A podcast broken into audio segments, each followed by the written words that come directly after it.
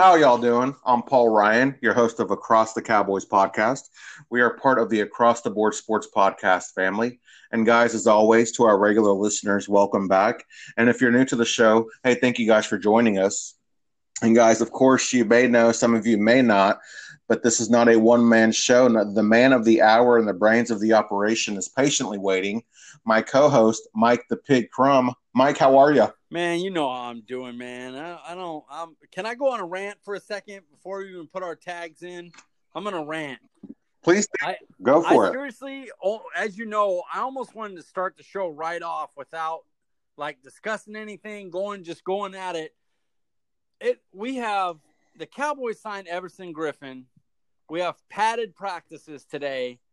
I'm looking at. I'm seriously the whole weekend. I'm like, dude, we're we're gonna have to test ourselves here because people want to hear about Everson Griffen. They want to hear about what's going on in practice, how people look, how everything's going down, and we got to break down the AFC East. Like, sorry, yes. sorry, AFC East for the stuff. And I seriously, I, like, I want people coming on and listening and excited to talk about everything with us, not just signings and this and that. So I'm kind of like this weekend I'm I'm a little bit like, damn, you know, what are we gonna do? We gotta bring it here. Like this is a test for us because people are interested. We got boys and girls podcast on. We got plenty of fantasy podcasts. We know fantasy finest. We know ATB, your fantasy podcast is on, and people are on fantasy, and padded practices are coming, and we got to deal with with AFC East predictions, and we're gonna do it. We're gonna get into it, you know. And then McCoy goes down he ruptures his his friggin' tendon, and we lose him for the year. And that's like the three key guys on my on the team. You can't lose the quarterback. I know everybody freaks out about Zeke and everything, but you can't lose the quarterback. You can't lose Tank. And I and McCoy was like, I love the depth around the around the line and and will survive it. Tyrone Crawford's like a McCoy is like a Tyrone Crawford plus great at three technique. He's a little bit better at everything than Crawford, but Crawford's there. So we're not like depleted, but it still is like a if you have McCoy and Tank, everyone else on that line is like, oh my God, like wrapped around McCoy and Tank, everyone else. But now we're back to like when we got Everson Griffen, it was like we covered every hole. Because the worry was, well, how's Crawford going to be coming off the injury? Well, now you got him. Crawford's just a piece. Like Tyrone Crawford was just a piece we're rotating in at places. Now it's back to can he hold up a three technique? And we're going to get to AFC East and everything, but it just put a damper on it. Like it put a damper on the day. Like I was like, like the worry went from okay, how are we going to get people to go? Hey, we're going to talk about Cowboys. We love Cowboys. We know there's big Cowboys news, but we want to finish these predictions out. We got AFC East, we got NFC East, and now McCoy hits, and I'm just like, man, it, it just is a is an arrow to the heart. I really love them. They they they put up that interview that they had before the season with Dave Helman, where he talked about he's only ever had one primetime game, and he was going to get five this year. And it's just it's not just the loss on the field, but like he was my he was the guy for me on the defense. Like I know Tank's the leader, but Tank isn't really a talker and stuff. He's an actions guy. McCoy talk, he'll lead, he'll get out in front. Like he's built to be the Cowboys guy there, and now he's gone, and it's just I just got a rant to start off and and just how upset I am that we lost that guy and what a big replaceable Crawford is is there, and if he's there, he's fine. But man, I feel bad about losing him. I really do. Well, my Cowboys Nation, we can never have nice things. It seems like when all the stars are about to align, you know, a player decides to sit out or a player gets suspended, what have you, just things like that. And of course, there's always the case of injury. I am curious, though, you did touch on it a little bit. Crawford was really just a piece. However, he's a versatile piece, and we've seen him line up at defensive tackle, defensive end. Could you see him when only having to worry about playing one position? Could you kind of see him maybe not playing as well as McCoy uh, up to that level, but at least filling that void. It's it, the perfect example is we talked about me and me and my little brother uh, Mitch. He's uh, he's at Ms. Crumb on Twitter. If you want to give him a follow, he's like never on there, but whatever, follow him. So he, we talked about and we were like, it's like having McCoy's like having a guy that's 89, 90 and Madden, and he plays three technique. He could play the the defensive end in a three four in the versatile lineup. Um, he can swing over to one technique in a uh, NASCAR type pass rush package. Crawford can do all of that.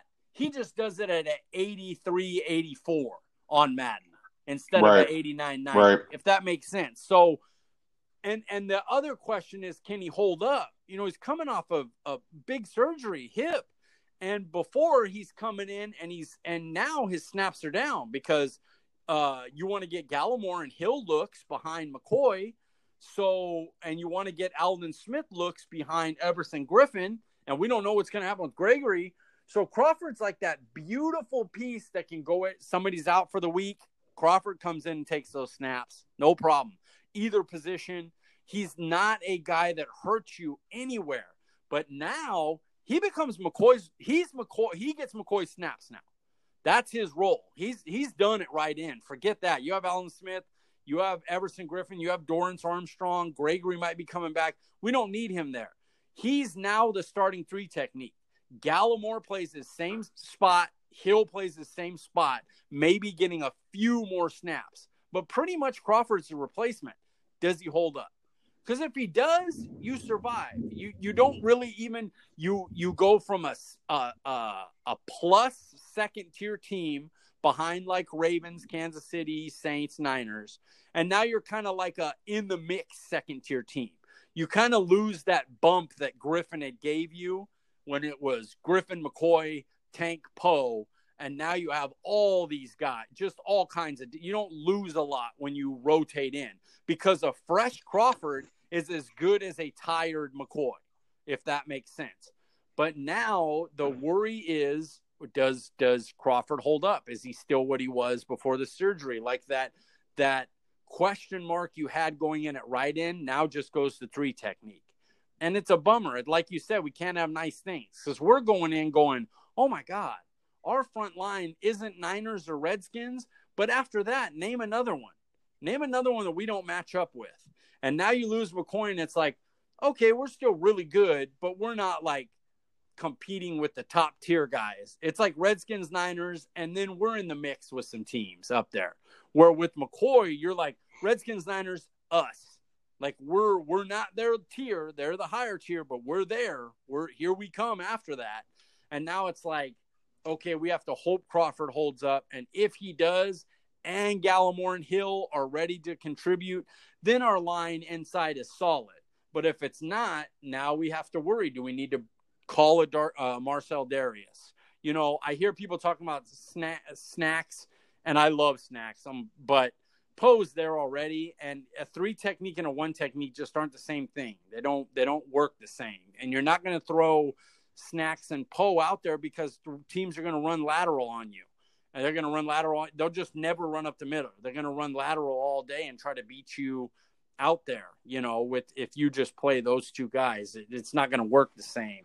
So I'm bummed. I know we're just getting started and we have stuff to do, but I'm bummed about it. But we'll survive it if Crawford's okay. If Crawford and Gallimore and Hill are ready and Tomsula can do the work with him, and Alvin Smith can move over there too if if you know, God forbid something happened to Crawford or or he just, you know, didn't have it ready yet for a few weeks uh, coming off the surgery. But I am uh I'm bummed out a little bit, you know. I just we can't have nice things. You said it perfectly. We just can't have nice friggin' things, jerks.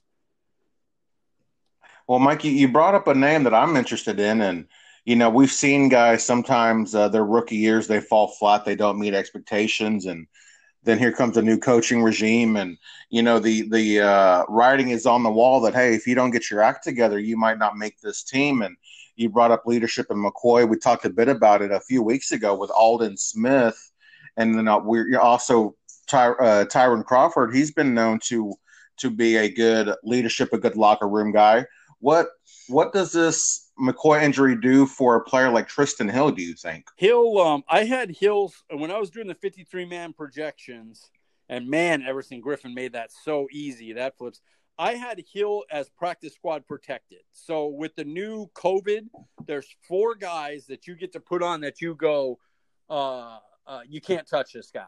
Like he's on our practice squad, but he's not going through waivers. And I had guys like Hill and I think Steele, who's an offensive tackle that um you, you don't want to lose offensive linemen like that, especially with Tyron's health. And I think Knight would make the team and Steele would be one of the protected guys. There were the two. Well, now Hill's in. Like I was glad to hear the the Crawford quote from him. He says he's building up pretty good and he looks good out there and he's full. Um, the guys that thought that after one year that a, the guy that's two years younger than Gallimore was just going to get cut, they're crazy. Will McClay made that pick, guys. I know it's a Rod Marinelli guy, and he went earlier than we would have wanted. But if he was there in the third round, uh, and we went with a different guy, we did, we went with Juan Thornhill, and he fell. Will McClay still wanted him. Like this isn't one. Uh, our our GM I know is is Yacht Jerry and everything, but Will McClay is the scout. He's the de facto GM, and he made that pick, and he wasn't just going to let that guy walk. A 22 year old kid with the traits he has because that he because he had an unproductive first year and he stunk it up his first year. As as you can put that all on him and say he was terrible and he was terrible in the locker room. Taco made it a few years before he was like, okay, we we've got replacements. We just got to get him out of here. And then he went to Miami and had a, a, decent year. He wasn't bad at all. He got a few sacks. You know, players take a while to build. You you you get guys for traits. The problem was we drafted him early. If he was a fourth round pick, nobody would have cared. It's because they went on a limb because he was a rod guy and they got him in the second. And that's why and now everybody wants to cut him. That that's stupid, people. I mean, just use your head, use your critical thinking. He's younger, he's two years younger than Neville Gallimore, who we just drafted. And he has traits. He gets off the ball. He's built, he was actually building up size, I believe, to eventually be the one technique after Poe was gone. Now he's going to run and he's going to be in the rotation of defensive tackle. However, you want to put it, Poe's not going to be in there all day. Woods is going to come in, and you're going to have Crawford, Gallimore, and Hill rotating all in there and uh, I expect him to be one of the four DTs. Uh, Mike McCarthy said he wants six edge, four defensive tackles. Woods, Poe, Gallimore, and uh, Hill would have been that four, and Crawford would have been seen as a as a D end who can move in. Well, now Crawford moves inside the technique to the three technique, and I think Gallimore, Hill, Woods, and Poe, and they become like a five instead of four, that's your five DT rotation. Right, and uh, you know, I think just McCoy injury just goes to show that the importance of adding depth, and you know, sometimes us Cowboys fans, we've been frustrated when top tier free agents we don't seem to we don't want to go out and sign those guys. We don't want to give free agents those big contracts anymore like we did in years past, and we're we're going we're kind of targeting those tier three, tier four guys at cheaper deals, but you know, guys who are still somewhat proven, but aren't guys we're expecting to start more so fill in for injury and things like that. And also just goes to show that you don't want to quit on young talent after a year or two. You know, sometimes it takes a little while for a guy to develop, and you, you know, you want to give him a couple years to see what you really have. And I think again, this McCoy injury just proves that. And uh, you know, just a bright spot. It, it, seemed like Trysten Hill was making a little bit of noise here early in camp. I know it is early, but it was nice to hear some positive positive reports coming from him. Yeah, I agree. Craw- Crawford, look up Terrence Crawford's quote quote on uh, on uh, on Hill, guys, and you'll see. You know, he goes. Sometimes things don't work out when you're young, or, or a coaching says stuff doesn't happen. But he's like, you don't. You know, you still the person still does stuff. He still lifts weights. He still watches film. He still, you know, uh, talks to coaches. Jim Tomsula may just be a better defensive line coach than Rod Marinelli. And we've seen Rod Marinelli take some chicken shit and make chicken sh- salad out of it. But he also has had some pretty good lines, and they've still been the same old chicken salad. Like you're like, oh yeah, you know, um, the chicken salad was good when he was working with chicken shit, but now that he's got ingredients to make uh, Peking duck, why the hell do we still have chicken salad?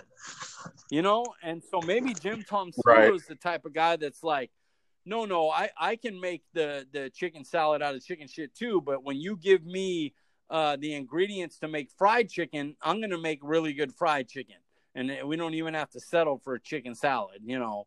So maybe the better defensive line coach doesn't work with him. The point is, he's a young guy with traits. Just because we overdrafted him, and boy, did we, we overdrafted him. I get it. But just because we did overdraft him, doesn't mean that he doesn't the traits aren't there and you can't develop him. He's still a piece that could be molded in the next couple years. Absolutely, and uh, you know, hopefully, we'll during this time he'll uh, with a new coaching regime and a, a, clean slate, he'll be able to prove prove himself and you know maybe uh, show us show us signs of the uh, the player we thought we were drafting. And I know that uh, he had a a really good season in college, and then the following year with a new coaching regime, he kind of fell off there, and that was kind of uh, the big um, confusion, I guess, with everybody. It's like, why was he good one year, and this new coaching staff didn't even have him starting at some point? So it'll be nice to see. It'll be interesting to watch, just because, again, you know, McCoy is such a big loss in the in the locker room and obviously on the field as well. Hopefully, the uh, the coaching staff and the the veteran leadership that we do have on the defensive line that you know maybe we can get some of these young guys to to exceed expectations and and play better than they maybe they they think that they can as well. Yeah, I'll still you give me this defensive line that we have this year, one billion times out of a billion over last year's without McCoy. I don't even care. Uh, every time. You you will not convince me that Everson Griffen's not better that we didn't improve right in with Griffen and and and and Smith, that we didn't improve defensive tackles with Gallimore and Poe being added and Crawford now being healthy moving in than we did with Collins and and Woods is our backup. He was our starter last year. Like he's a he's our mm-hmm. rotational guy, and I I'm an Antwaun Woods guy. I I love him. Um, I heard he was a part of what happened to McCoy. Boy, he's gonna get killed for that. Stay off Twitter, Woods, because I love you, man, but you're just your your name already has some issues with it in in a lot of Cowboys Twitter, and adding that you it's a freak injury, people. Woods is not the reason for it. Don't kill that guy for that. You know they were just doing what they do out there. It could have been anybody. Uh, it's a that type of injury is just a freaky injury. You know it, it happens. So don't don't kill that guy. But the defensive line this year is better than last year. It just is. Well, Mike, before we get into it, I'm curious. I hadn't heard how Woods was tied into this. What exactly is the story there? They Gerald, they were doing a little drill, and Gerald McCoy was filling in to be the the blocker, like he was the offensive line. I guess he fell back on, like Woods went back on his, uh, caused him to go back on his leg, and and the and the tendon ruptured. Like it literally could have been ah. anything. You know, anybody, it, right? Yeah, it could have been anybody. It could have been the other way around. It's just a freak injury. But because we know, dude, there's people in our Twitter sphere that believe Andy Dalton's better than Dak Prescott. So I'm just telling you, yes, Antwaun Woods is going to get killed for this, and uh, and I feel bad for him. I can't wait for McCoy to release a statement being like it's just a freak injury that happened, so we can freaking get past that because uh, Woods is going to be important, man. Like I, I love, I'd love to have snacks and have snacks and Poe, but I don't see snacks wanting to come into a spot where he's a backup to Dontari Poe. I just don't see it. Where antwaun Woods doesn't want to be a backup. Like I love antwaun Woods. He hasn't done anything. David Snacks Harrison has been a as good a one technique as there's been in football at a time in his career. As good a one technique as there is. Antwaun Woods has never been that. And he doesn't want to be a backup. So that tells you all you need to know. I don't see snacks coming in. I think Marcell Dareus is a much more likely name, but the honest truth is Crawford. There's a reason we didn't cut him. There's a reason we didn't restructure him. He's the guy. Gallimore and Hill are behind him, and we move on. We're on to the next guy, as Garrett would say. Well, Mike, we brought everybody all the way down talking about the McCoy news, and let's try to bring them back up some positive news out of camp today. Ezekiel Elliott, he was uh, apparently being asked about Mike McCarthy, and he was saying how he loves him and how everybody loves him.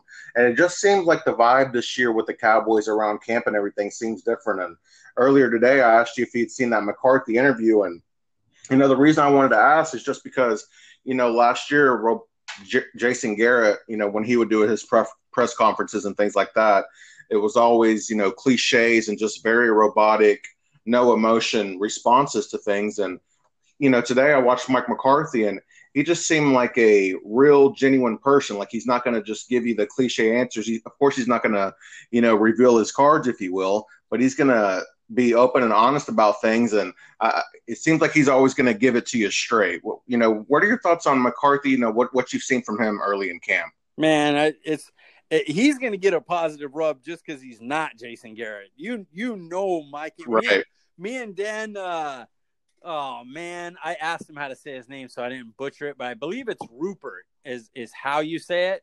But if it if that's the wrong Dan Rupert, yeah, just smack me in the face when okay. you see me. Yeah.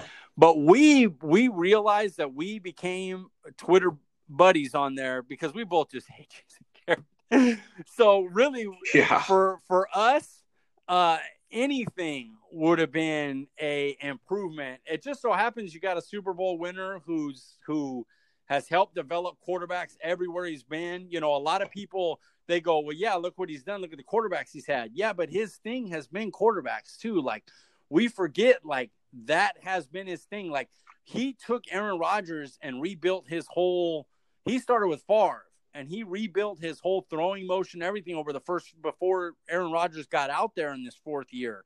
And uh he worked with Montana and he worked with you know, he's he's worked with a lot of good quarterbacks so we don't give him credit because he's had great quarterbacks, but he also was the quarterback guy. Like that was his thing. So um I loved hearing him talk about how they come out and do their little uh, position and they start out with the quarterback in there. You know, when the quarterback gets started in an offensive game plan thing, he doesn't have time to he has to worry about the running back. He has to worry about the receiver and the offensive line and he's got to worry about everything. So when he got out there and talked about, you know, how know the start of the the the the you know day is always starts out with the quarterback position drills, just working stuff that the quarterback can work on, not worrying about anything else going on with the offense. That was nice to hear, and uh, yeah, it's nice to not have the "how we doing, guys" and the same. We do what we do. Next man up, like uh, we like who we have. Like Everson Griffen would have never happened. We like who we have. We like our young guys. Like I like Dorance Armstrong too. I I, I said uh, before on Twitter that I think he could be an eight sack guy. He has that kind of talent. If he started opposite Tank, you still go get Everson Griffen. Like I know you like your guys, but your guys aren't Everson Griffen. Like I'm a I like Jalen Jelks. I'd like to see him in this uh, offense. I hope he ends up coming back at some point. I hope he's not picked up somewhere and, and he's able to make it back to us. But you don't you don't not get an Everson Griffen because you like Jalen Jelks. Like that's the type of stuff that we had to deal with, and now we have Mike McCarthy, and it's it's just nice. Uh, uh I appreciate you telling me because I had heard his other interviews, but I didn't know he had done one for the day. So thanks for putting me onto that. I listened to it. It's I'll listen to Mike McCarthy all day. It's nice. Absolutely, yeah. I, I, you know, I'm glad I was able to share that with you. I'm looking forward just to hear him talking about the team and how practices are going and everything. And well, Mike, you know, we we kind of had our end of episode conversation before our uh, our episode. Um, you know, typically we like at the end of the at the end of the episodes each week we we have a little bit of Cowboys discussion, and we we went in reverse here this week. So, uh, you know, as we're getting into it, Mike, remind everybody where we can find you out on Twitter. At CD Piglet, guys. That's where I'm easy, easy peasy name. And again, guys, I am Paul Ryan, and you can find me at Paul underscore Ryan 15. Uh, guys, three weeks ago, we added a new segment to the show. Uh, for those of you who are unfamiliar, every Monday, Mike does what he calls a meatless Monday. And Mike, I'm curious, what was on the menu today? Today was hard. Can I? I'm going to do this again to you because this is what I do to Paul. This is why he's such a good host. I'm going to throw him off again. You know, we I listen to Fantasy Finest, and they they gave me some crap about uh the names. You know, my name's pretty easy at CD Piglet. Your name at Paul underscore Ryan. No big deal. Where they were talking about how I'm butchering right. butchering uh, Will's name. Listen to his. I wrote this down. Now, Mark Knuckles Carter, that's easy. MC Nux, all capitalized, N U X. No big deal. Yeah. Easy. Listen to Will's name, and he wants me to get his name right. I am Hyperion underscore FPH. Capital I, lowercase a m, capital H, lowercase y, capital P, lowercase e r i o n, underscore capital F P H. What do you want me to do with that? Like, man, Man, I thought it was like I am Furion. it's I spelled it out perfect. I thought it was I am Hyperion is how I, I always say it, but I just say Will because it's easy Okay. because his name is hard. So like fantasy finest easy. Fantasy with a ys at the end instead of the you know and then finest with a ph instead of a easy Right. easy cake. You know that's that's easy to but but man will they were uh mcnex was co- coming on and and ace they're coming on and and and i know ace uh they they they had some time off for a for a thing but i'm looking forward to him getting back on but they came on and were getting on me about butchering his name. I was like, yeah, change that damn tag name. That's CD Piglet's easy. That tag name is hard. Yeah. But I have So definitely some interesting uh, spelling and the uses of the uh, uppercase and lowercase letters for yeah, sure. so I'm like, I'm trying to give him a shout out, like, man, you got to follow this guy. And I can imagine people going, follow who? Because that tag name is, but follow him. He really is a great Cowboys follow and a great fantasy follow. And now you can go back and hear the name totally spelled out. But change it, Will. I hear you talking about you got to change that. Jeez, Louise, I'll shout you out again when you do, but make that easier. And uh, I apologize for throwing you off. I know we're uh, what we're on Meatless Monday now. Yes, but uh, honestly, just just so I can I can make sure that I'm saying it right. Is it I am Furion or will I am Fahirion? What is Let's it? ask Will because I sp- I say it as Okay. I am Hyperion, and then it has a I am Hyperion. Okay. he's Will. That's Right. we're gonna make him change his name to Will with numbers after it. That's gonna be his tag name. We're gonna just have to force him. Yeah, let's just call him Will. I like that. yeah, Will. Find Will S on Twitter. Fo- We'll, you you go back and get the tag name, and then we're gonna make him change it, and then we'll shout him out again. Yes, because you know I know that the people definitely appreciate the easy spellings and the uh, minimal usage of the uh, underscores and the uppercase, lowercase letters and the numbers and things like that. We don't want to mistake anybody for a bot. Yeah, exactly. We get that that uh, MC Nux, capital M C N U X, easy. Follow him, and then you'll find your way to Will because they co-host the Fantasy's Finest. So just follow MC Nux and forget about Will. No, Will Will you'll find on MC Nux friend list until he changes his name. Nobody follow Will. Yes, and if you're following, unfollow him until he changes Yeah, his name. Yeah, exactly. I'm unfollowing him, and then I'm going to make him change his name, and then I'll follow him again. Well, all right, Mike. You, you threw another curveball at me as you usually do.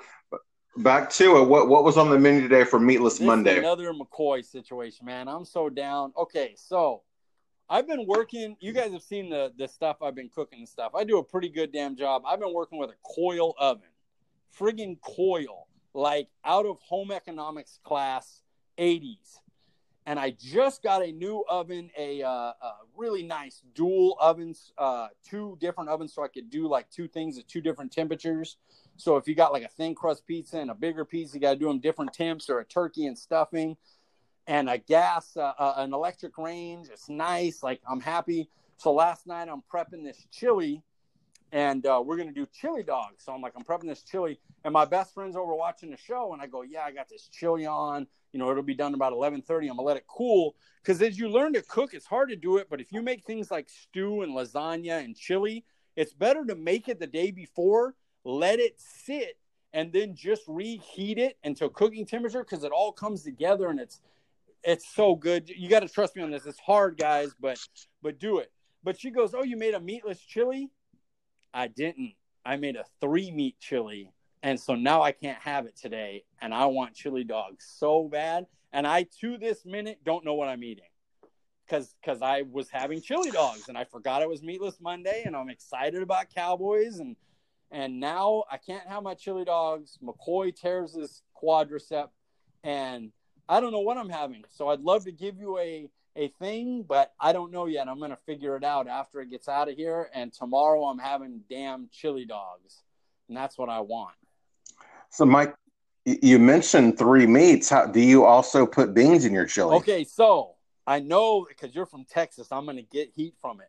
I'm on a Weight Watchers plan. Beans are a zero point protein. So I, pe- I put beans in my salad. I put beans in, in anything I can get. Tacos, add beans. And so, yes, I'm putting beans in my chili, and I know that people hate it. I'm making chili beans, and I'm not making real chili, but it's free. You know how hard it is to get free points on your Weight Watchers on your points plan? I need those beans, man. Give me a break. You know what? I I I, uh, I definitely prefer my my chili with beans. Oh, I know Texas out here, people uh, that's like a sin for some te- some Texans, but no, put put all the beans you want in my chili. I'll tell you that. Look, people people that complain about that about that. I'm sorry to tell you guys in Texas, you just because they they not only complain about that, they complain about Cincinnati chili. We put the chili on noodles. Put chili on anything. What are you talking about? Cornbread, put beans in it, put spicy. You want it spicy. You want it to have really good meat. You want it to have a, a good spicy flavor with some depth behind it.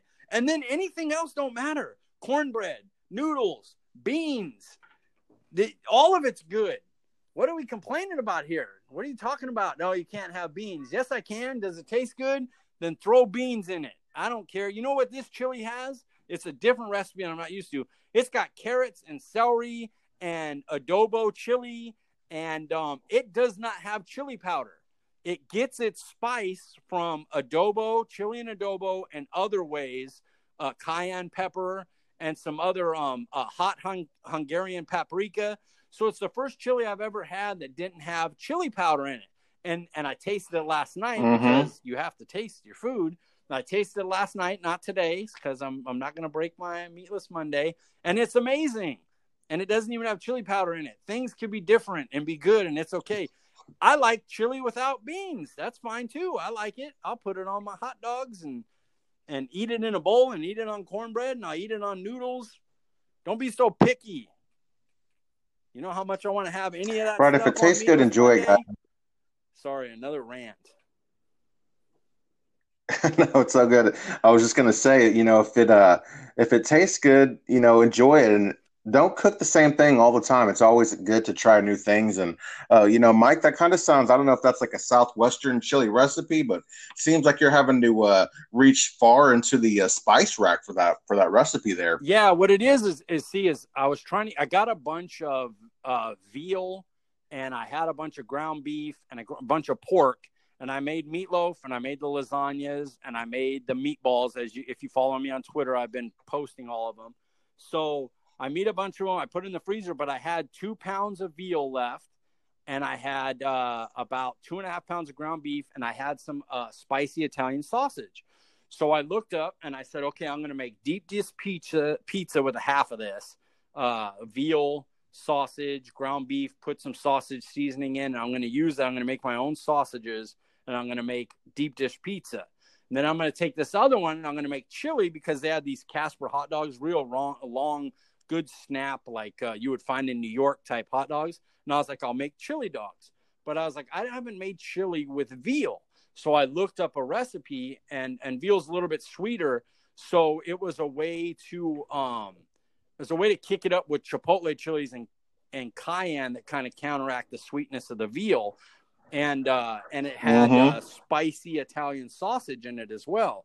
So I made that type of chili because I like to try stuff different, and it, tastes great. Veal's such a good, you know. I know it's a, a crappy thing to have veal. I get it; people don't like that, but sometimes, man, I, I just like to have it. Okay, so I'm having that tomorrow, and I'm down that I can't have it today. But don't don't get so picky with your stuff eat. I get in a fight with people all the time. I like I make cauliflower tacos. I I put them in a fish fry and I bake them, and I serve them with a salsa verde. Oh no, I never have that. Yes, you would. because if you came here and ate one bite of it, you'd be telling me, "Damn, can I have five of those tacos?" I promise you. So you hear cauliflower and you think it's not, but you just haven't tasted me cook it yet. If you tasted it, you would be like, cauliflower tacos are amazing because they are, because I can cook them. And chili with beans and chili without beans and chili on noodles are amazing if the person cooking them can cook good chili and good pasta and good cornbread. Rant over. yeah, be, just one more food take. I, I think uh, chili and cornbread is, for me at least, is right up there with the uh, good old fashioned chili dog. Man, that's a that's a uh, one of my favorite combinations for sure. Absolutely, love it. My uh, my mom's uh, husband makes this cornbread, and we really have to like steal a piece before our roommate gets it because our roommate will have everything with it. Chili, he loves that cornbread, and uh, and he like like that would be his birthday request. He would want Claude to just make him a huge thing of cornbread, and so he could eat it. Our buddy Tim that lives with us, he he loves that cornbread. Man, if we had it right now with this chili, shoot, I should ask him. I'm going to ask him to make cornbread. Look at this. Look at this podcast. We haven't even started on the AFC East. We're like 30 minutes in. Nobody wants to hear about the AFC East. We talk Cowboys and food and my my best friends and my my what my housemates and my mom's husband cooks and we're so far from AFC East. Nobody wants to talk about AFC East. We got to do it, guys. We're 30 minutes in. We got to get to the AFC East. It's just how it is. Well, Mike, I'm sure the people appreciate the back and forth, but like you mentioned, we should probably get into it. And last week we broke down the AFC North, a division that you and I both think could be the best division in the NFL. And uh, I have here was actually the third week in a row that we have a different teams winning the, the division, but actually it's the fourth week in a row. Uh, we had different winners for the AFC South, the NFC South, the AFC North, and also the NFC North. But um, last week you had the Ravens winning the division at 13 and 3, and I had the Browns winning the division at 11 and 5. I actually made a last minute change live on air um, where initially I had both Cleveland and Baltimore going 11 and 5, and I decided to make the change after looking over Baltimore's schedule. I decided after a tough stretch of early games to begin the season that Baltimore was going to lose week four against Washington, and what I think would be an interesting matchup, you know, those defenses going head to head there. And this week we're staying in the AFC and we're breaking down the AFC East. You know, Mike's mentioned that a couple of times. Uh, this division, though, is very interesting to me. We've seen some turnover, maybe not so much quantity, but the quality of turnover is what is what is going to be the uh, difference maker in this division, in my opinion. And this week we're going to start off with the Miami Dolphins. And in 2019, they went five and 11. Their division record was two and four. They missed the playoffs, and in 2020, their strength their strength of schedule is the third most difficult. Mike, talk to us a little bit about the Miami Dolphins. The AFC East, Miami Dolphins. We can't move Cleveland into the AFC East or anybody re-talk about the AFC North. Okay, here it is, Dolphins. I actually like the Dolphins, which is funny. Um, I love the way they're being built. They're just not ready yet. They they just aren't. You know, there's a reason why Ryan Fitzpatrick's going to be slated as a starter. He's the holdover. Um, I would be very afraid to put Tua in behind this offensive line. Um, right now, they have Ereck Flowers is a starter for them at guard. Uh, the other guys, you don't know. Uh, I don't either. They're not very good, and I would be terrified with Tua's injury history to put him out there. He would, at best, not see the field till eight, ten weeks in. Um, as far as weapons go, DeVante Parker's nice. Preston uh, Williams, I like him.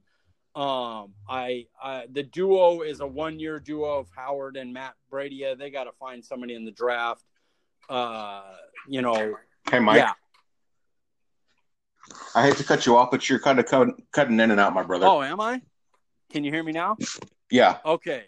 Yeah, perfect. We're talking about Dolphins. I apologize for that. Uh, you hear me about uh, sitting Tua of this most of this year because of the offensive line. If that broke up, I apologize, but basically the offensive line's not great, and um, and I would not play Tua. I like some of their weapons at wide receiver.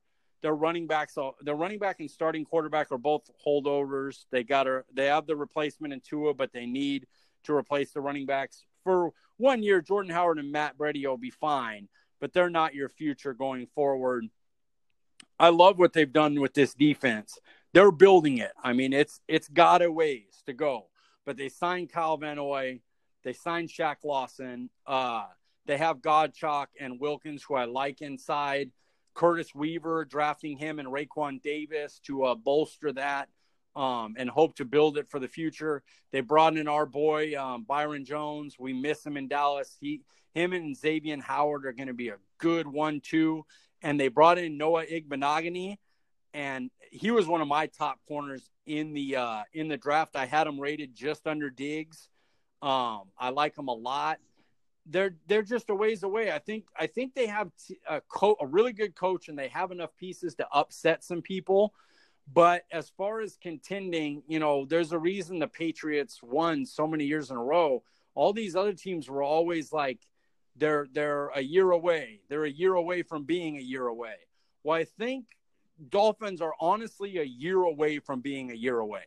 I think next year they bolster up the line and they get Tua and maybe they find their running back late and uh, and then they only need a couple pieces from there and for the offense to build together. I think the defense is under the uh, the coach is going to be pretty good. So I have Dolphins going seven and nine. I think that's about what their roster is. I have them getting some upsets mm, in there. Okay. Yeah, I, I have them doing well. Like they have pieces, and their schedule is tough as it is they have a lot being a, a, a East Coast team. They have a lot of things where travel plays in their way, and I'll go over that in a little bit. But I want to let you um, uh, run with them too. What are you thinking for the Dolphins this year?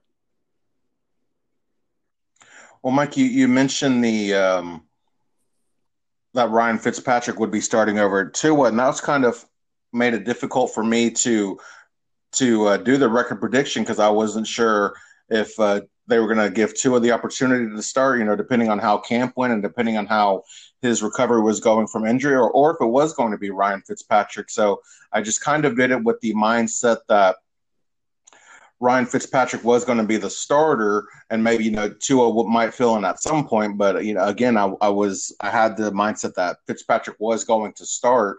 And I actually have the Dolphins going 5 and 11 this year. Uh, the first 10 weeks, I do have uh, a couple of bright spots. I have them upsetting Arizona in a, uh, surprise win, and then I have them beating the New York Jets. Those are in weeks nine and 10.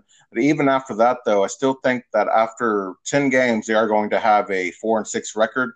I do like, like the uh, late bye week by week 11. You know, I've, I've said that quite a few times on the pod how I uh, favor the late bye weeks. However, weeks 14 through 17 are where it gets tough. They face Kansas City, week 14, New England week 15. Then they're at Las Vegas week 16 and at Buffalo week 17. I actually have them going 0 and 4 during that stretch. So uh, again, you know, uh, the uh, Dolphins are looking better, better this year than they did last year. Seeded really to most people when you talk about the trades that they made and the talent that they lost last year, and they went five and eleven in 2019. But uh, again, I, I have them uh, repeating that and going five and eleven here in 2020. I uh, I think that uh, sharks this the schedule works out where really good betters are going to catch people betting high against the Dolphins because they're not great. They're still building. And the teams, I have them upsetting a few teams that I don't think people expect. Um, and that that some people. Hey, Mike, you're breaking up again. Man, they're they're getting me on this. Can you hear me? No, yeah, you, I, I couldn't really hear anything. You've been kind of going in and out. I apologize, man. I don't know uh, what it is, if I'm holding my phone uh, incorrectly or what, but you can hear me okay now? Yeah, you're perfect okay. right now. Sorry about that. No, man. no, I'd rather uh, no. Uh, I have uh, the Seattle game. Seattle's got to go cross country while uh, the Dolphins have a 10 days off before. I think that's uh, very possible that that could be an upset. Uh, the Rams are off the short week, and they have to go to uh, uh, they have to travel cross country. Uh, since the Cincinnati Bengals game, they play three out of four on the road before they come into uh, Miami for that fourth game. The Pats are coming off a trip where they go to the Chargers and to the Rams and then have to go all the way back across country to the Dolphins. I think that could be a few games where they could steal. Um, they also have some bad ones. I know Mhm. um, uh, the uh, the Raider game. The they have the Raiders are off ten days rest and they have three straight at home, which is brutal uh, because obviously the Dolphins have to cross country over to uh, Las Vegas, and then uh, they have to go cross country to the 49ers and then at Denver, and that's a killer back to back road games uh, that are really tough for them. Other than that, the schedule plays out pretty basic. It's just I have them seven and nine because I just don't think they match up well uh, a lot of games. They have a few upsets they're going to get that's going to surprise people um, because of the way their schedule breaks down travel wise. Uh, and their team has some talent, so they're not, you know, that will make a difference. You know, they're they're close enough to other teams to where uh, travel schedule and breaking down stuff like that's gonna matter because their defense is gonna play them tough, and uh, and they have enough weapons to make some plays, and we know Fitzpatrick will throw it out there.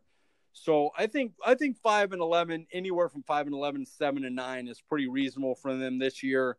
Um, and they're building to hand the team over to Tua in 2021. Right. You, you brought up a uh, interesting point. You talk about the way they're building their team. It seems like they're instead of building that defensive line, you know, building from the inside out, they're building from the outside in, and they addressed a lot of pieces in the secondary. What are your thoughts there? Do you think that's maybe the the new wave of the NFL, where it's become a such a pass heavy league that maybe you should strengthen your secondary before you strengthen your defensive line? Yeah, and maybe go use draft capital early on your defensive line, but then sign free agents and get depth at your uh, defensive backs. Because I mean, they do they do Right. come into it with Godchaux, Wilkins, uh, and then they got Weaver and they got Raekwon Davis, and they signed Shaq Lawson to a decent, you know, it wasn't a bank breaking deal, but they did. And Kyle Van Noy is the type of linebacker that is a four-three over pass rusher. So they did enough up front in the little stuff that they did, but then they went out and used, you know, top capital. Noah Igbinoghene, I think, was a third. I could be off on that, but I think he was a third. They bring in big money at the time, the highest paid cornerback for about a day before Darius Slay uh, for Byron Jones. Um, and they've already paid Xavier Howard. So, you know, yeah, they they put their money in their secondary, and I, I believe it's because uh, he's an old Pats guy, and that's how Pats do it. Pats, you know, spend capital on your on your uh, your D your DBs and make sure you can cover with uh, Gilmore and their safeties that they have, the McCourty brothers, and I think he's just following that lead. You know, one thing I did find interesting as well is you think about the uh, the depth of talent with the offensive, uh, the skill players in this draft, and Dolphins they didn't draft a running back or a wide receiver. I found that kind of interesting. Yeah, they went. I know they got. They needed to get Austin Jackson. They they really need to rebuild that offensive line. But if you look at them, like the little signs that Jordan Howard's going to be fine. Matt Breida brings a, a, a Mhm. different type of back for when Jordan Howard goes out. hmm Um, uh, Preston Williams with uh, Fitzpatrick's been fine. DeVante Parker ended the year on a tear. So they have pieces, and I I just don't think I don't think they're to rush Tua out. So I believe the idea was get the defense paid for this year. Like if they go into next year with this defense, with the rookies just getting an extra year of uh, of experience, their defense is going to be pretty good. You know, not top ten or anything, but they're going to be a solid defense. They're not going to kill you. so you go into the draft and you grab yourself another offensive lineman, a wide receiver late that can play in the slot, and a running back. You know, a second round, say running back. And now your offense goes in with Tua with a chance to to put up. Your defense is good. And now you go in and, and you look at the division's not great. You know, you got to see what the Patriots are going to do going forward without Brady. And the Bills are kind of the class of the division people are assuming because they made the playoffs last year and now uh, New England doesn't have Brady. So, you know, I, I like, I honestly like Miami's prospects more than any other team in this division if we're talking about two years down the road. Oh, wow. That's interesting. Well, while we're still talking about this division, Mike, uh, I'm curious to hear your thoughts on the New York Jets. In 2019, they went seven and nine. Their division record was two and four. They missed the playoffs, and their 2020 strength of schedule is the second most difficult in the NFL. Mike, what are your thoughts on the New York Jets? I hope my older brother doesn't listen to this because he's a Jets fan, and I just feel bad for him. They're a terribly run organization. They have a horrible head coach. They got a great deal for Jamal Adams. I'll give them that. They they got a hell of a deal. Mm-hmm. Um, but I mean, just their their COVID list, like they lost C.J. Mosley to the COVID list, and they traded Jamal Adams. Like they're just they're gross. They lost Robbie Anderson. Um, Brian Winters went to Buffalo. I think he might have opted out now. Uh, I don't like them at all. They tried to bring in some guys like Perriman will be fine for them. I'm a big fan of Sam Darnold. I should say that right out. Huge fan. Going into that draft, he wasn't as high on my list. I, I think he's the best one from that top guys that all went. I like him. I would love if he was in Cleveland, I'd probably pick them to win the division. And I like Baker. Baker I had higher than him. I think Baker will be fine. But I just think Sam Darnold, for what he's been able to do with what he's given, is just miraculous. Like he he's given nothing. Like he it just the, the team stinks. I don't trust Gase. Like I'm not picking uh I'm not using Le'Veon Bell or Sam Darnold or Mims or any of them in fantasy until Gase is gone. I don't trust any of them. Uh, I go, I look at the team. Frank Gore and Le'Veon Bell, good running back duo. I like them. Sam Darnold, good. Uh, I think Christopher Her- Herndon's going to be a surprise at tight end this year. The offensive line, they brought in Becton. They're not a horrible offensive line. Breshad Perriman, Jamison Crowder, and Denzel Mims have potential to be a good uh, receiving core. Crowder is one of the better slot guys in the league. I don't trust Gase. I think Gase stinks. I think he's terrible. I think he'll do less with this talent.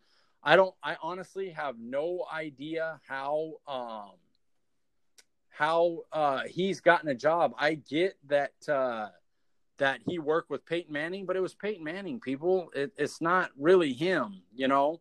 So they bring him in there. I don't like him. I, I think they're going to stink this year. Unfortunately for Sam Darnold, I think it's not fair to him because people are going to be questioning if he gets the the uh, fifth year option, and it, it's terrible because I think he's really good, and he's going to go five and eleven again, and they're going to be terrible, and that's what I have him as. I have him as five as eleven, and I don't like him.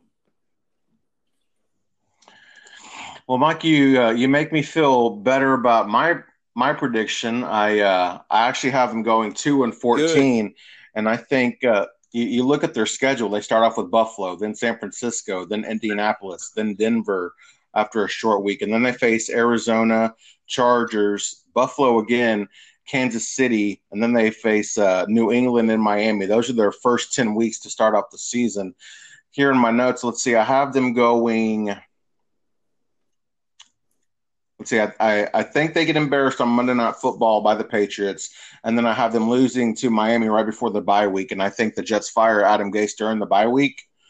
I uh, after the first 10 weeks, I had them going one and nine. Uh, you know, the, I think this might be the hard, hardest schedule, especially first 10 weeks of any team that we've covered so far uh, doing these breakdowns.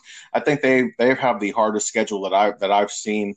Not a lot to be excited about for, for the New York Jets. I know that Le'Veon Bell, you know, he recently said that he was excited for the offense, and I, do like you. I think Sam Darnold's a, a, good quarterback as well, and they have some good pieces on offense, and they made some additions to that offensive line. That was a a, a big need last year.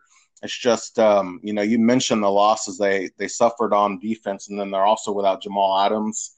There's just it was hard for me to even give them those two wins to be honest. But you know it's pretty rare that a team's not going to win a, a single game. I mean you know even a blind squirrel finds a nut every now and again, right? But it's just uh, n- nothing to be excited about for the Jets until they get rid of Adam Gase, like you said. Yeah, I uh, I have them going one and seven in their first few games. You want to know a trip though? I have them sweeping New England. How? What? Yeah, I swear. Um, I would have to. So how was that? I- How's that happen? I would have to go over my notes, but I, I'm sure it's a travel thing. Like I have here, I know at the I have them at the end of the year at like uh three wins, and then I have them beating Cleveland, New England to end the year, and um, it's uh I know the Browns game. They have four road games in five days to end, so I think Mhm. Jets are going to be at a point where they're kind of uh crappy and they're just trying to end the season off right. And uh, Sam Darnold, Mhm. you know, is still going to be playing for the contract. And so I think the last two weeks they're going to, as crappy as they're going to be, they're going to pull off a couple upsets. The funny thing is, is I looked at it right now and I was like, wow, I have them beating New England twice. And I looked at my notes.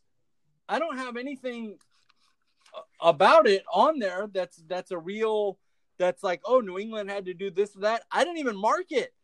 I just have them win. It's a Monday night football game. They come on the road after uh, a loss to Kansas City, but I don't have. I would have to look at New England's schedule. They have. They go. Oh, I see. They go uh, at. But they have Niners at Buffalo at Jets and then Baltimore. I guess I could see it as a trap game, and maybe I forgot to mark it down because they're at Buffalo and then they're facing Baltimore the next week. But man, my and, and I I was like maybe I marked it wrong. I went into the New England's. No, I marked it the same. So I somehow have came up with a way to have the Jets going 5 and 11, 1 and 7 their first thing. But oh yeah, they're going to sweep New England.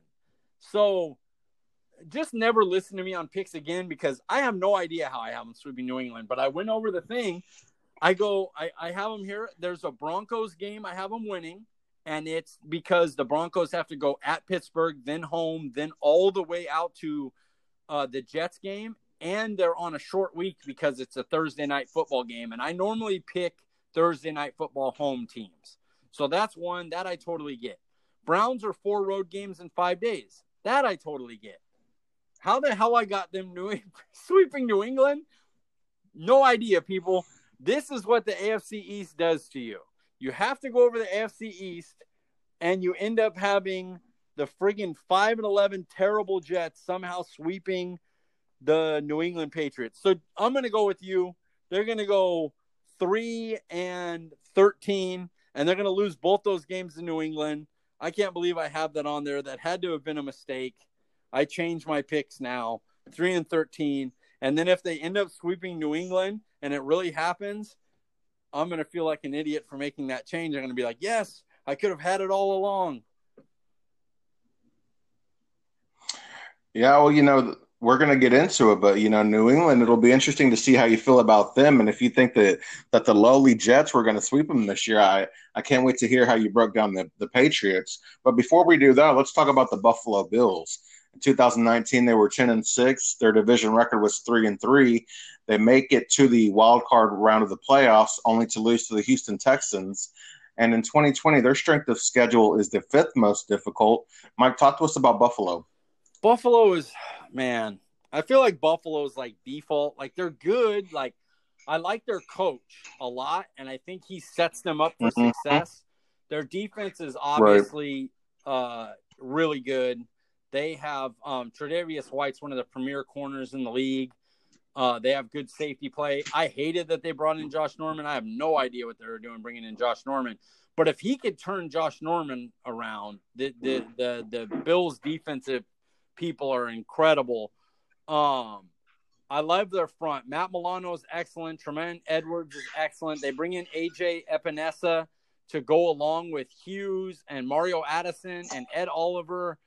Um, they they've got guys. There there there's a reason their defense is is really good, but do I think they're like better than really any of the three AFC North teams? Not really. Of the three that we thought were really good, I don't like Josh Allen as much as Baker or Sam Darnold. Uh, he's fine. He's got a big arm. It's a good job going and getting Diggs because Allen not, it's going to have trouble over uh, throwing Stefon Diggs. He gets open, he gets to the ball.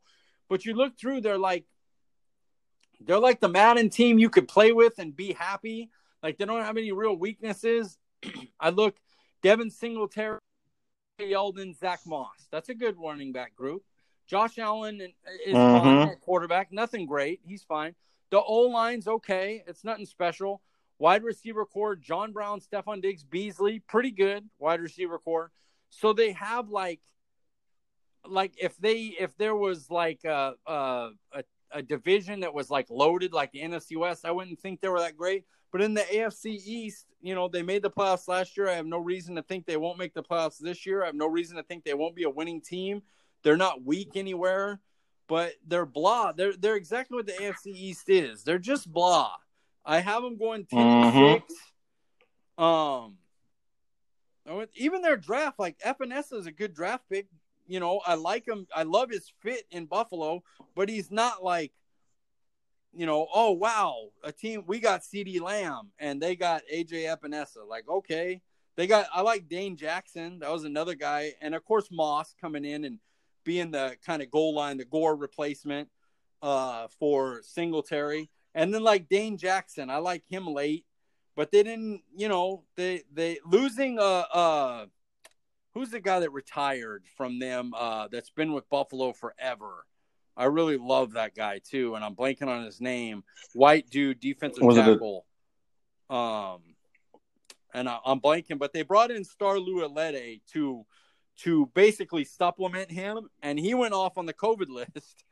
So they're nothing special. I don't expect them to make any noise in the playoffs. If they win a game, I'd be surprised. They're they're not going to beat Kansas City. I would be surprised if they beat uh, uh, Baltimore Texans. They're okay maybe they build into something. Maybe Allen takes a step and they really become something special. But right now, I have them as their your basic ten and six blah team. Uh, they're they're there because they're the division they're in. But sorry, Bills fans, I don't I don't really love them, and they kicked our ass worse than anybody last year. The one team that really beat our ass was Buffalo. So you would think I would give them the respect, but um, I just don't. You know, they beat the Jason. If if you show them the puzzle like Jason Garrett likes to do, where they know what's coming, Buffalo Bills can beat you. You know, but I just feel like they're not special. They're not, I'm not taking them in my pool.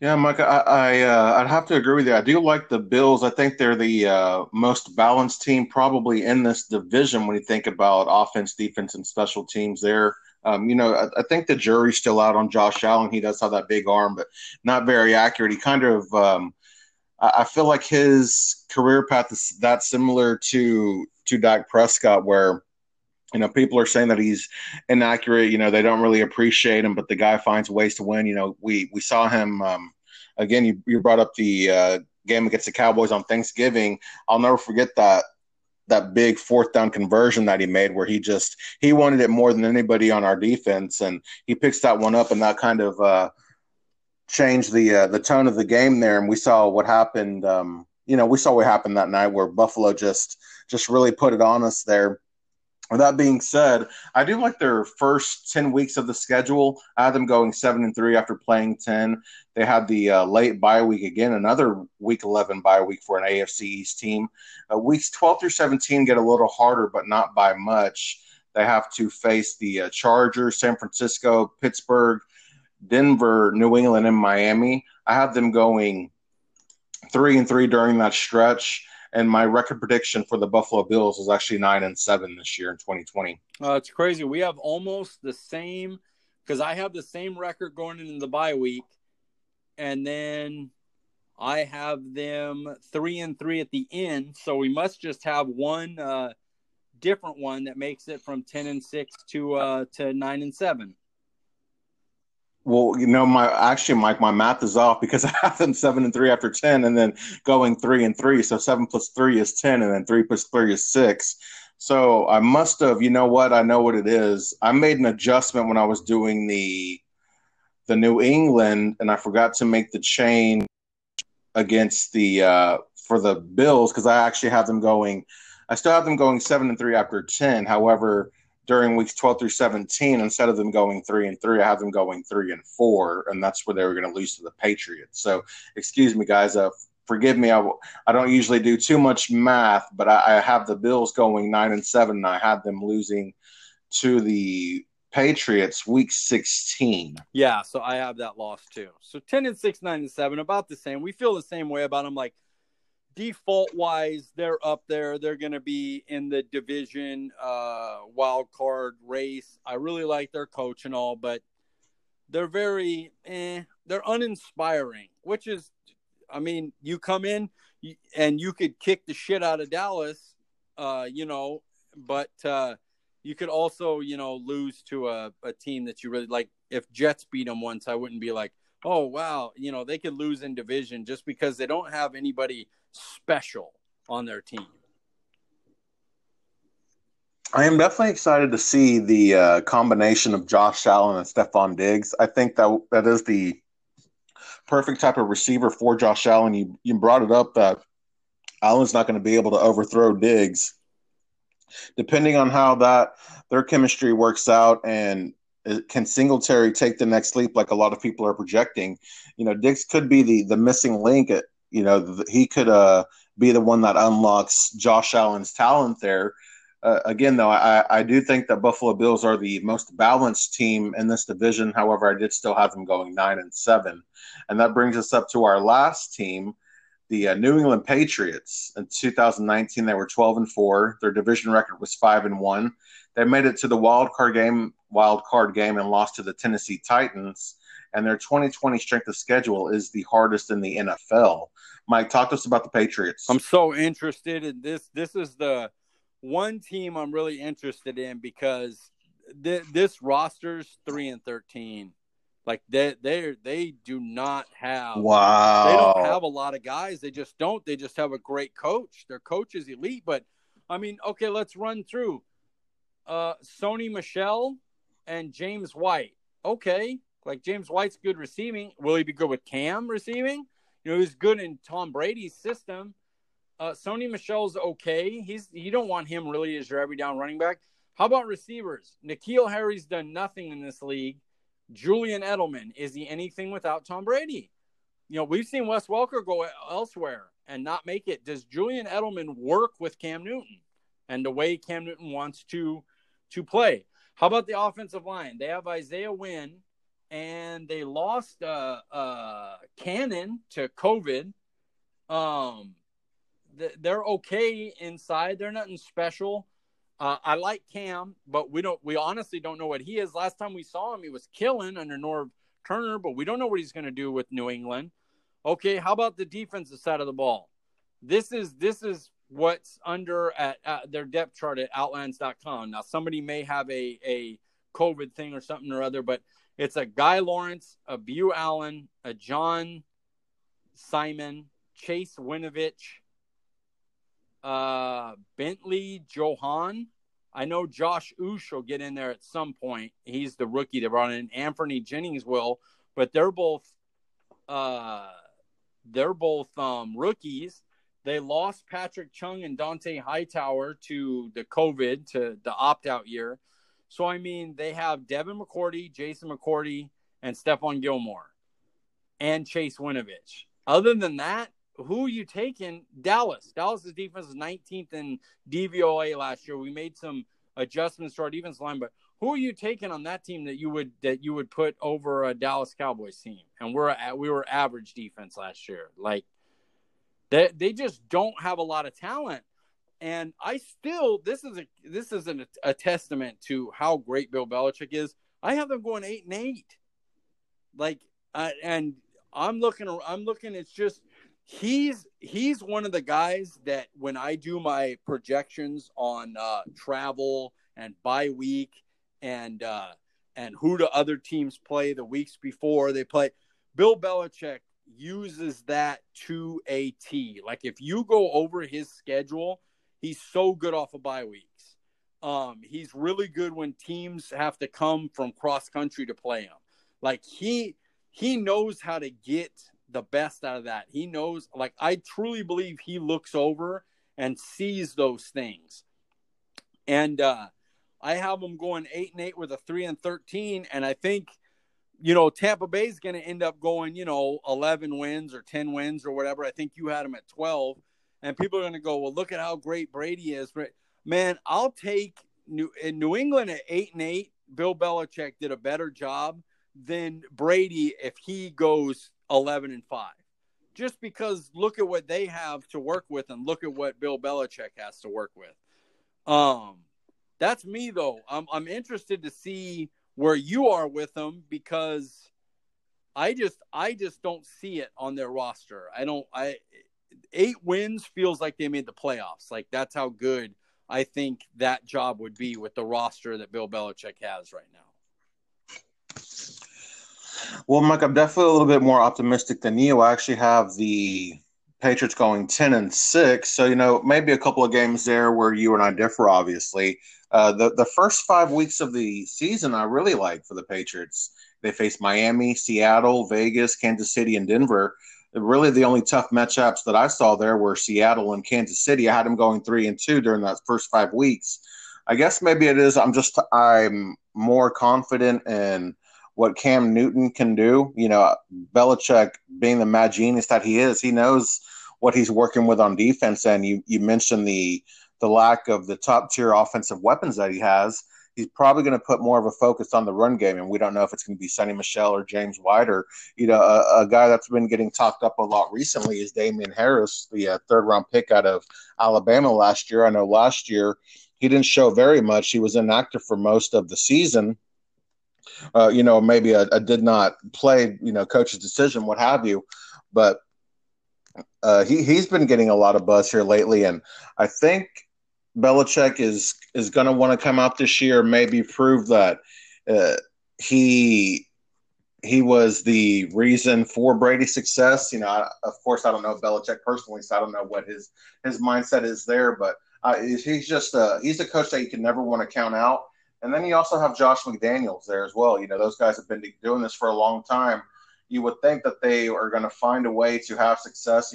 We've seen them do it in the past, and uh, again, it wasn't by much, uh, you know, and I stated it already that maybe I'm a little bit higher on Cam Newton and what he could do this year, even with those weapons. You know, I, I still think Julian Edelman is is a good receiver. He was a, a quarterback in college, and he's shown that he he can be a, a good receiver. You know, being a quarterback friendly receiver, knowing the right places to be on the field and things like that. I think that'll be good for Cam. Uh, N'Keal Harry is someone that he himself has been getting a lot of buzz too. A, a, lot of people were talking about how he couldn't separate and things like that. Well, seems like this season he's really looking like he's going to be taking the next step. Uh, it will depend on the running game because you know you mentioned that Sony Michel he hasn't really shown us very much. He's been close to back to back thousand yard seasons with limited opportunity. He doesn't offer much in the pass game, but I don't know. It's just Belichick. I, I never want to count him out. Um, I was looking here at week seven through 13, and that's where things really do get tough. You have to face San Francisco week seven, Buffalo week eight. Week 10, they play Baltimore. Week 11, they play the uh, Texans. Week 12, Arizona. Week 13 at the Chargers. That That's going to be a tough stretch of games there. Um, overall, the last part of the season, I did have them going seven and seven, and that's how I ended up with my record prediction at 10 and six and they were I have them actually winning the AFC East. You know what's funny? what team did we talk about that I had sweeping the Patriots? Okay, the take those two games and trash them, and I have New England going ten and six. So basically, the difference right. in our prediction is that my dumbass somehow found a way to have Jets beat the, the Patriots twice. I'm still I'm looking at the schedule like what the hell did you see that made you think they were going to beat the the I mean I I get the they're coming off a game at Buffalo. I get the one. Okay. Jets are on Monday Night Football. The Patriots got to play at Buffalo the week before and they got to play Sunday Night Football against Baltimore the week after. So I could see you know, Jets ramping it up. They come at them. They get a steal win there. Okay, I get that. Right. How the hell did I have the the Jets winning the last week of the season at New England? I have no idea. So at worst, I'm saying that that I got to flip it and make Pats nine and seven. because I don't know how in the world I got the Jets beating New England in that last week because they're going to be playing for something. Well, yeah, I mean, weeks 15 through 17, listen to this. The uh, Patriots face Miami. Week 16, they face Buffalo. Week 17, they face the Jets. So, you know, it sounds like we, we think that Buffalo and Patriots are the favorites in this division. That's going to be a, an interesting uh, stretch of games right there for for both New England and for Buffalo. Yeah, I agree. I I um I'm kind of just I'm still flabbergasted. Like it doesn't change my prediction for the division. Obviously, I have Bills at ten and six, and this will make Pats nine and seven. But I'm like, mm-hmm. I haven't smoked in a few months now. I believe at least a month. and I had like I had like a frozen Jack and Coke uh, a while ago, but that's all I've drank in years. If I'm not at Disneyland, so I'm like, somebody slipped me something because I don't know how the hell I have Jets sweeping the damn New England Patriots on my picks. So and and marked nothing about it. Like, oh yeah, sure, Jets, Jets make no case at all on my paperwork for it at all. Just yep, got Jets winning that for sure. Obviously, that's a clear one. Everybody's gonna think that. And maybe uh maybe you used one too many herbs in your chili earlier, Mike. Who yeah, knows? Hey, I, it, it it was during the ten day reset, guys, that I did this. That's it. That's what it was. It was during the during the ten day reset. I don't want to hear it. Don't get mad at me. I was I was obviously off my rocker. I'm I'm giving Jets one win, so I'm not totally gutless. I'm not giving them that win at the end of the at the end of the damn year. I'm I'm not that out of it. So New England goes nine and seven. Buffalo still wins the division. We all still hate the AFC East because it's terrible. Man, that's crazy.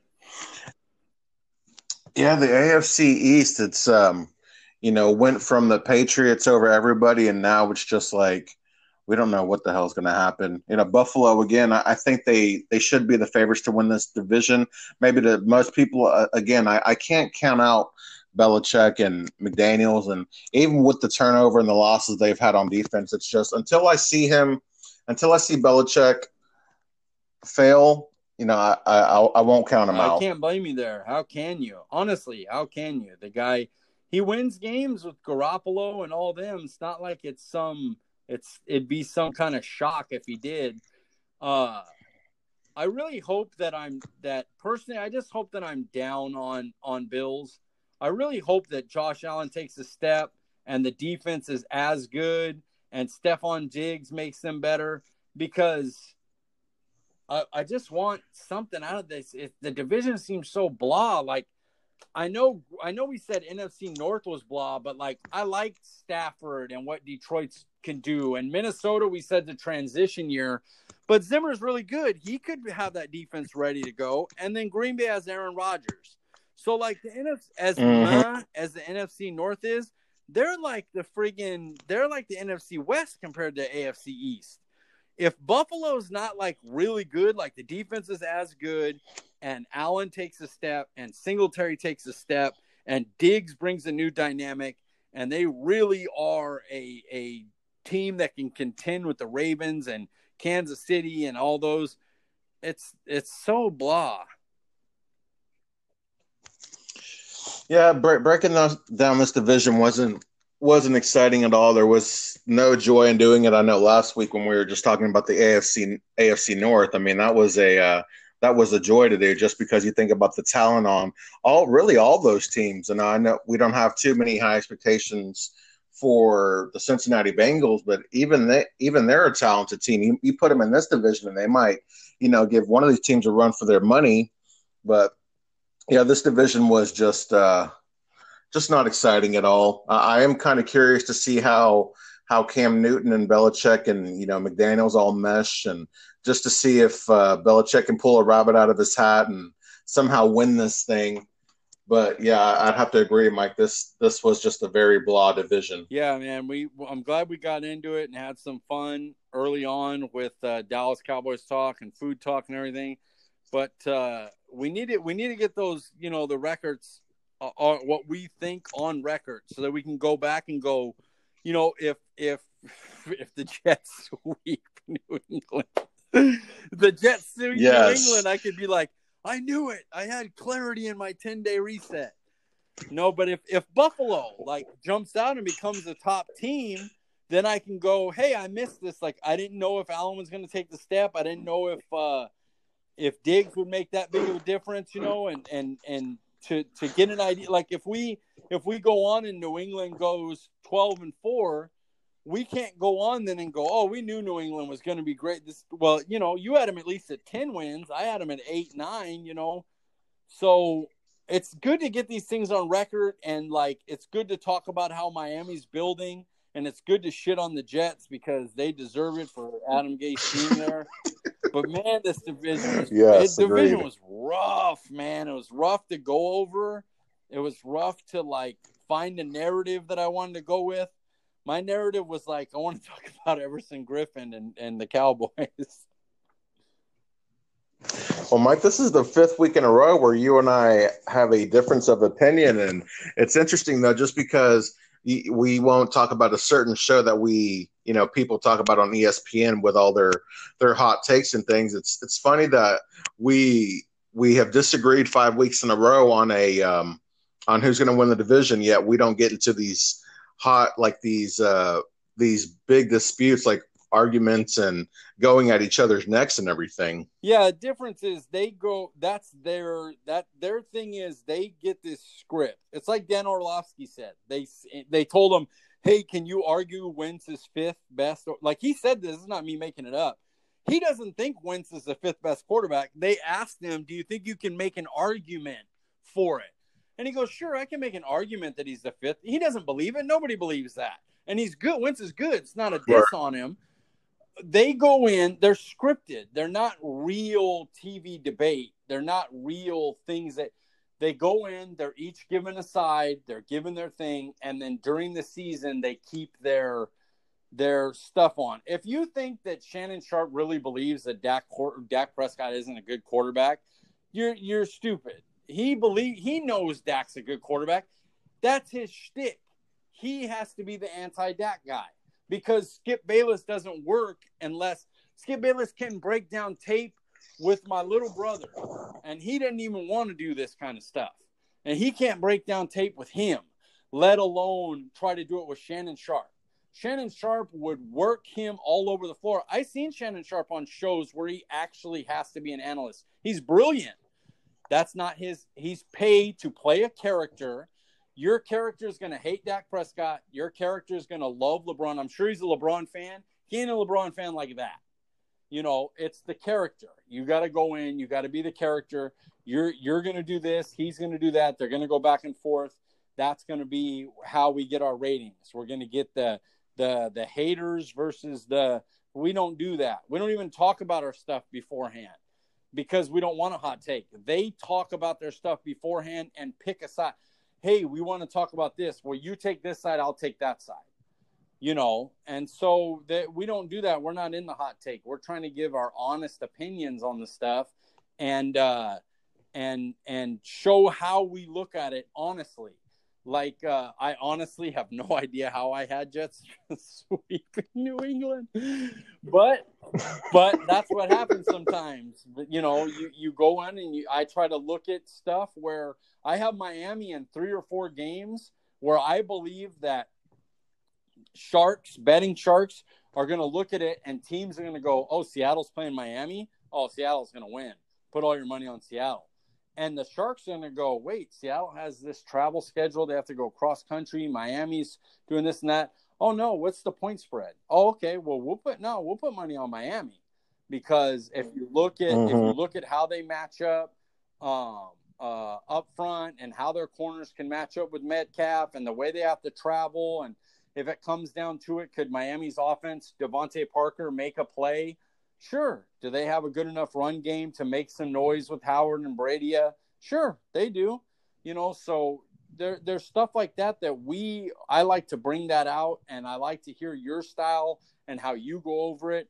And we're not doing it to go back and forth and you're stupid, this, this, this. That's not the idea. That's their show's idea. That's the idea of their show is to cause conflict and debates, quote unquote sports debate, when they really don't believe a third, two thirds of the stuff they talk about.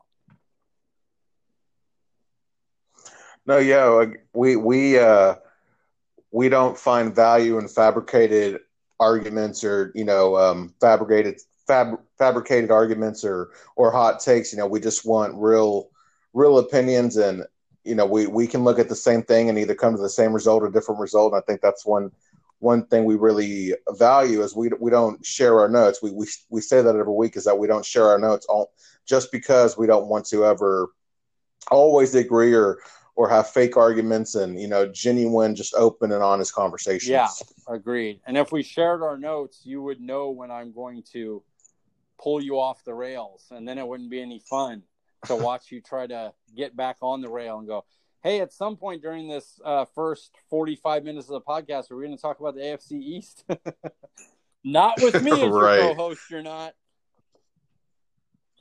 well, Mike, guys, we're getting close to it. I did want to ask you a question. Uh, you know, my wife and I we were having this discussion uh, a couple of weeks ago. We were sitting there talking, and I, I want to get your your input on it. What would you be more impressed with, or what would you find more impressive? Excuse me. A Bill Belichick Super Bowl without Tom Brady, or a Tom Brady Super Bowl without Bill Belichick? Do you mean in the future or this year? this year or in the well, future? I mean, let, us just say, for conversation's sake, let's say this well, year. Bill Bill Belichick by a billion. He just really yeah, okay. He, Tom Brady's set into a team right now that is is you have them going twelve and four. They could win the division. They could have a, nobody would be shocked if this Todd Bowles ran defense that picked it up at the end of the year. All these weapons. They have three running backs that they could rotate with. Their offensive line needs some work, but they have the quarterback that'll get the ball out as quick as any ever. So that's not a problem. If they won, nobody would be shocked if they want to win. Brady's not an idiot. He went in onto a team that is set up to win.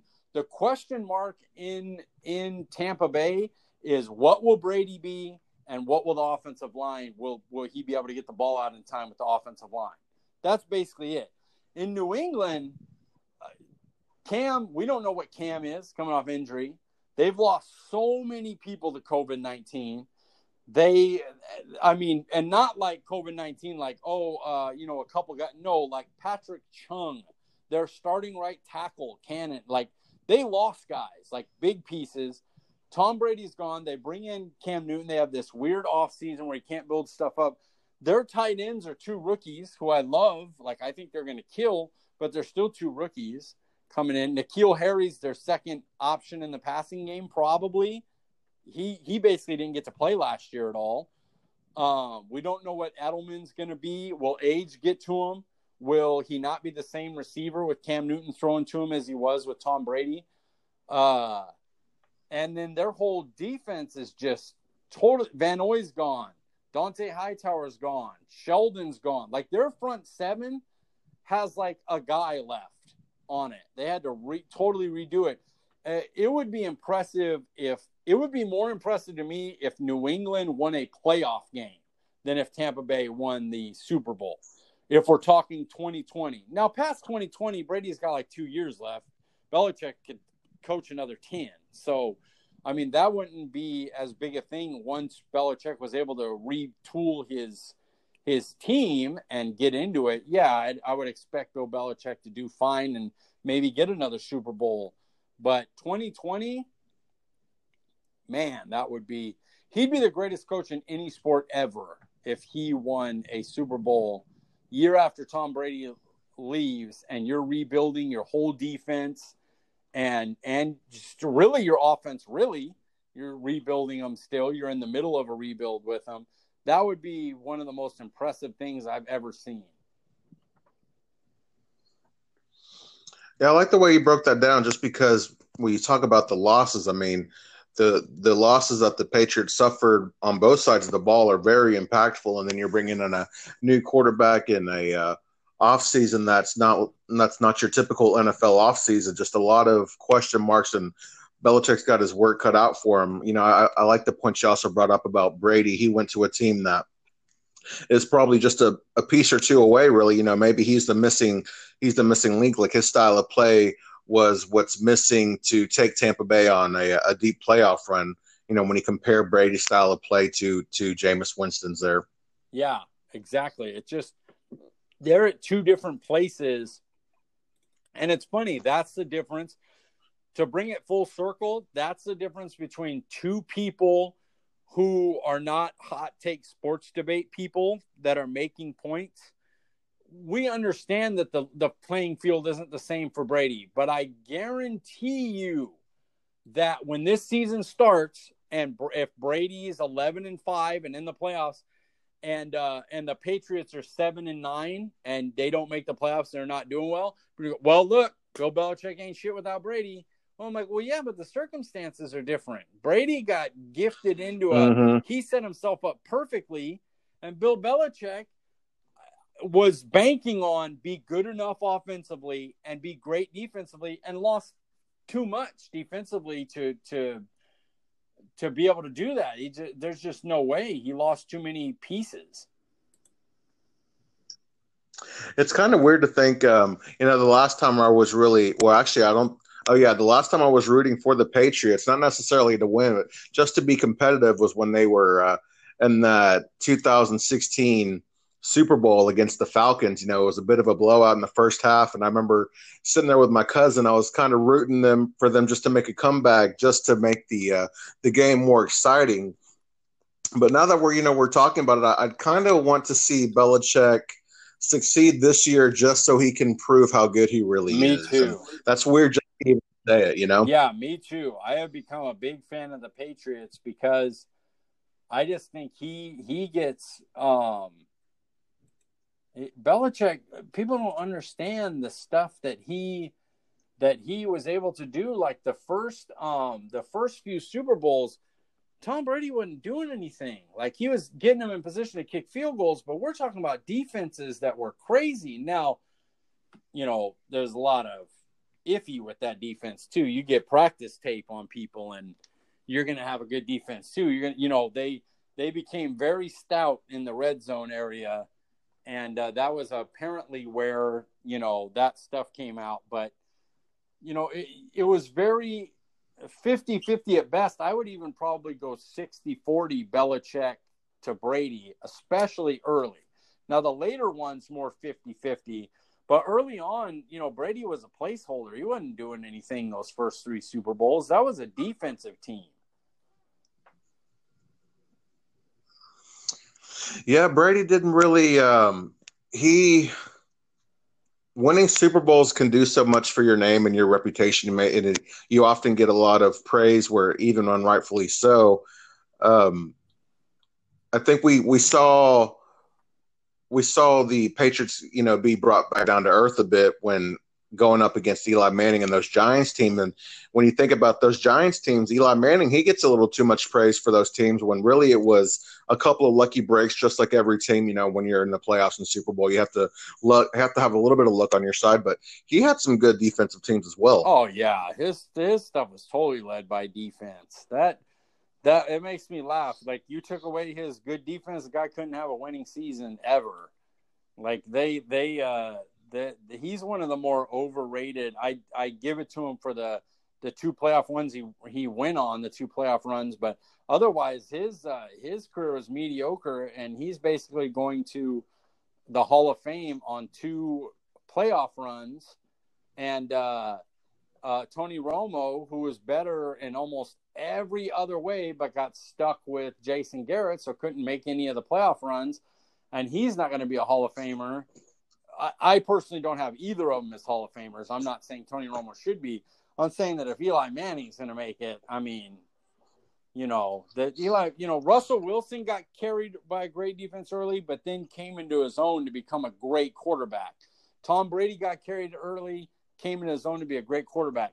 Eli Manning was always a a good quarterback, above average quarterback, but never really did anything. But then he got an elite defense a couple of years that got hot, and boom, two Super Bowls. You know, and you can't take that away from him. He he uh, he is the leader of the team going to that. So it, it is what it is. But yeah, I agree. A, a, Super Bowl run, a play, some playoff success could definitely overrate you uh, long term your career. No, I'd have to agree. And Mikey, it, it, was a a fun conversation as always. This division wasn't that great to break down, but I enjoyed the uh, the discussion anyways. And just for the people, where can we find you out on Twitter? At CD Piglet, guys. Come cheer me up a little bit. I want my chili and I can't have it. And again, guys, I am Paul Ryan, and you can find me at Paul underscore Ryan fifteen. And guys, don't forget, until Will changes his his handle, go ahead and unfollow him. He is at I am Furion. I, I can't get the exact spelling, and I don't I don't want to uh, upset Mike anymore. I'm sure he's he's upset about not having any chili dog. But go go ahead on Twitter and bust his chops until he he changes his Twitter handle, and uh, we'll see you guys next week. Thank you for joining us.